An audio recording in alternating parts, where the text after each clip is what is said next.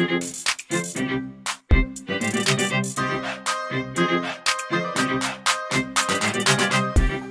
is QJ Martin, and you are listening to The Writer's Everything.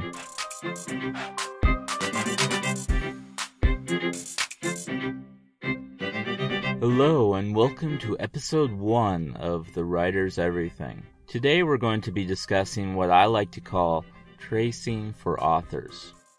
But first, let's go over the writing term of the week. This week's term is character arc. A character arc is basically the transformation of a character over the course of the story. Character arcs make characters interesting and dynamic. If you don't have any character arcs, your stories will feel like they lack depth and meaning. Now, not every character needs a character arc. Some characters may not appear enough to even experience change. Other characters, such as Captain America and Captain America the Winter Soldier, have what is known as flat character arcs. Instead of changing themselves, these characters enact change on the world around them. If your character does, in fact, change over the course of the story, however, there are two types of developments that they could experience. They could have a positive character arc, where they improve over the course of the story, or they could have a negative character arc, where the events of the story cause the character to be a worse person than they were at the beginning. An example of a positive character arc would be Sam Worthington's character in Avatar, who is positively altered by his time on Pandora. An example of a negative character arc would be Sam Worthington's character in the Netflix film Fractured, who finds himself worse off by the end than he was at the beginning. So, how do you use character arcs? Let me know on Twitter at QJ underscore author.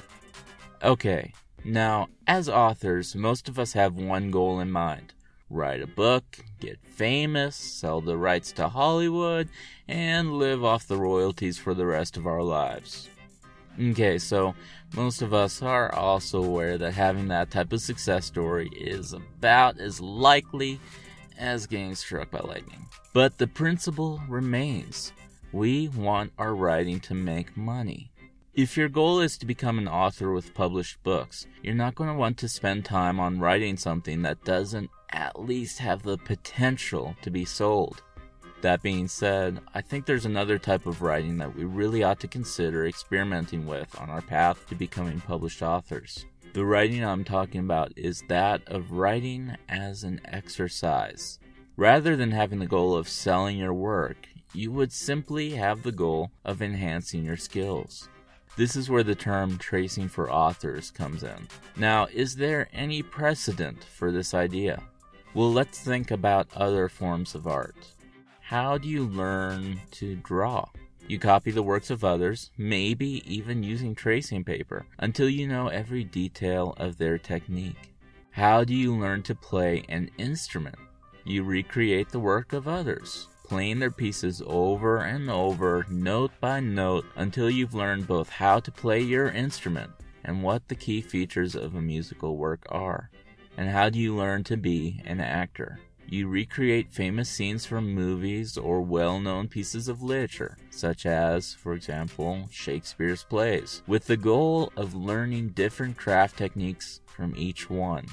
So let's bring this back to writing. Is there a way that we can trace the work of other writers? Well, the first thing to keep in mind is that copying someone else's work word for word without attribution is called plagiarism and is obviously illegal. Plagiarism, however, requires you to attempt to publish this writing and pass it off as your own. In other words, if you copy the work of another author for your own edification in your own notebook or note taking app or whatever you use, simply with the goal of trying to learn how they craft dialogue, or describe a room, or the appearance of a character, or their emotional state, then you're not engaging in plagiarism. In small doses, this could really be beneficial for your writing. There are, however, other ways to trace the work of others in a more broad sense, in ways that do not involve word for word replication. So, for this podcast, I'm going to be looking at three different aspects of storytelling that you can trace from other authors to learn from and to apply in your own writing. First, I'll talk about characters and settings. Second, tone and concepts. And third, plot and story beats. The first aspect of writing that you can trace from other authors is their characters and settings. Now, some authors are gifted with the ability to craft huge and intricate worlds with interesting and well defined characters, and some authors, unfortunately, are not. If you fall into the latter category, then working within the sandboxes of other authors, with their well thought out and developed characters and settings, can help you to understand what your own characters and settings need to carry your story on to its conclusion. Now, the interesting thing about this writing is that you can, in fact, publish the resulting work online. Of course, you have to make it available for free, but thousands of individuals do that every day. This sort of writing is called fan fiction, and it has a huge following online. Posting your own fan fiction on websites such as Wattpad can give you the opportunity to have your writing read and assessed by those who know exactly what makes a great story and who can tell you what you've done well and what you could stand to improve on. Now, before we continue, I'm going to take just a moment to talk about our sponsor. The second aspect of writing that you can trace from other authors is their tones and concepts. Think about some of your favorite stories in print, film, or television. Do you like James Bond? Why not try writing about the international adventures of a super spy? Do you like Star Wars? Then try writing about a chosen one with magical powers. Or, on the other hand, a space western with some shady characters. This is one of the greatest methods of tracing because it provides you with a work that is all your own. There is no copyright on the concept of spies, nor is there copyright on the idea of magical powers or space cowboys. As long as you're creating something from a unique perspective with unique characters, you can do whatever you'd like with the end result. The third aspect of writing you can trace from other authors are their plots and their story beats. This can be incredibly helpful if you're unable to develop plots of your own, or even if you just write yourself into a corner and don't know what should happen next. Of course, your first thought might be that this is absolutely unforgivable. But it could surprise you to learn how often writers copy the plots of other stories.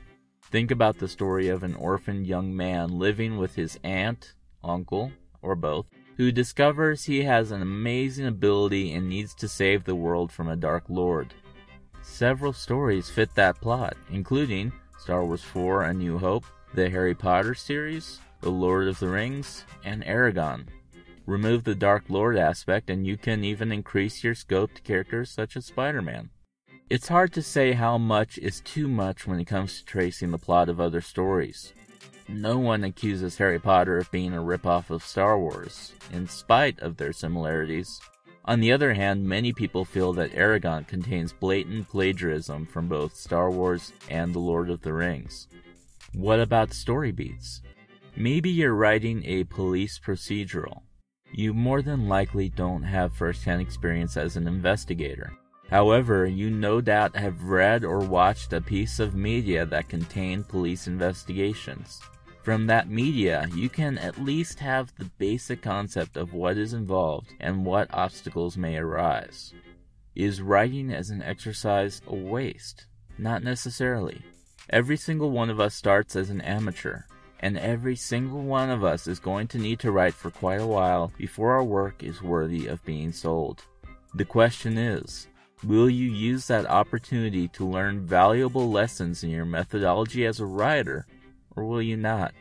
And, of course, there's always the possibility that you can alter your traced work in such a way that you can publish it as your own. Fifty Shades of Grey, regardless of its merits as a novel, famously originated as a Twilight fanfiction. Amazon series The Boys shamelessly recreates the concept of the Justice League, including such characters as Superman, Wonder Woman, Aquaman, and more, all from a unique what if perspective.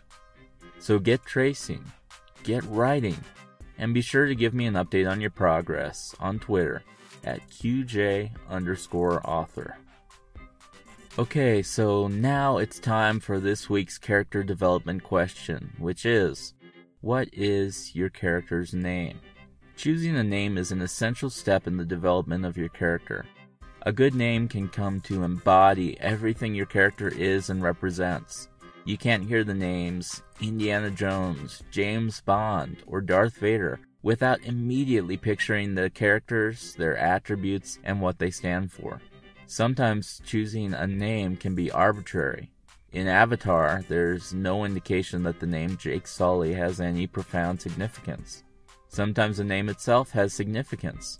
In The Hunger Games, Peeta's name, as well as that of his country Panem, were chosen because of their connections to the themes of food and bread. Sometimes a character's name is representative of his nationality or the time period he lives in. In Captain America the First Avenger, Schmidt's name is indicative of the fact that he is a German scientist. In The Lord of the Rings, Gandalf's name is a reminder of the fantasy setting he lives in. Sometimes a character's name is chosen specifically because of his attributes. In Toy Story, Woody and Buzz have names directly related to the types of action figures they are. In Legends of Tomorrow, Rip Hunter's name is a very tongue in cheek reference to his multidimensional profession as a hunter of rips in the space time continuum. And finally, we're going to have our writing prompt of the week. This week's prompt is to write about a computer technician in a fantasy world. Now, this can be with or without magical viruses. Just go ahead and let your imagination go wild and see what you come up with. Well, thank you so much for listening to this week's episode of the Writers Everything podcast. If you'd like to listen to future episodes, be sure to subscribe on whatever platform you're currently listening on. The contents of this podcast were originally published in an issue of The Writers Everything. If you'd like to read The Writers Everything, you can find free downloads for every issue on my website, qjmartin.org. Also, if you visit the site, you'll be provided with the opportunity to sign up for my newsletter and receive all future content from me sent directly to your inbox. And finally, if you'd like to help support my work, you can do so at patreon.com slash qjmartin.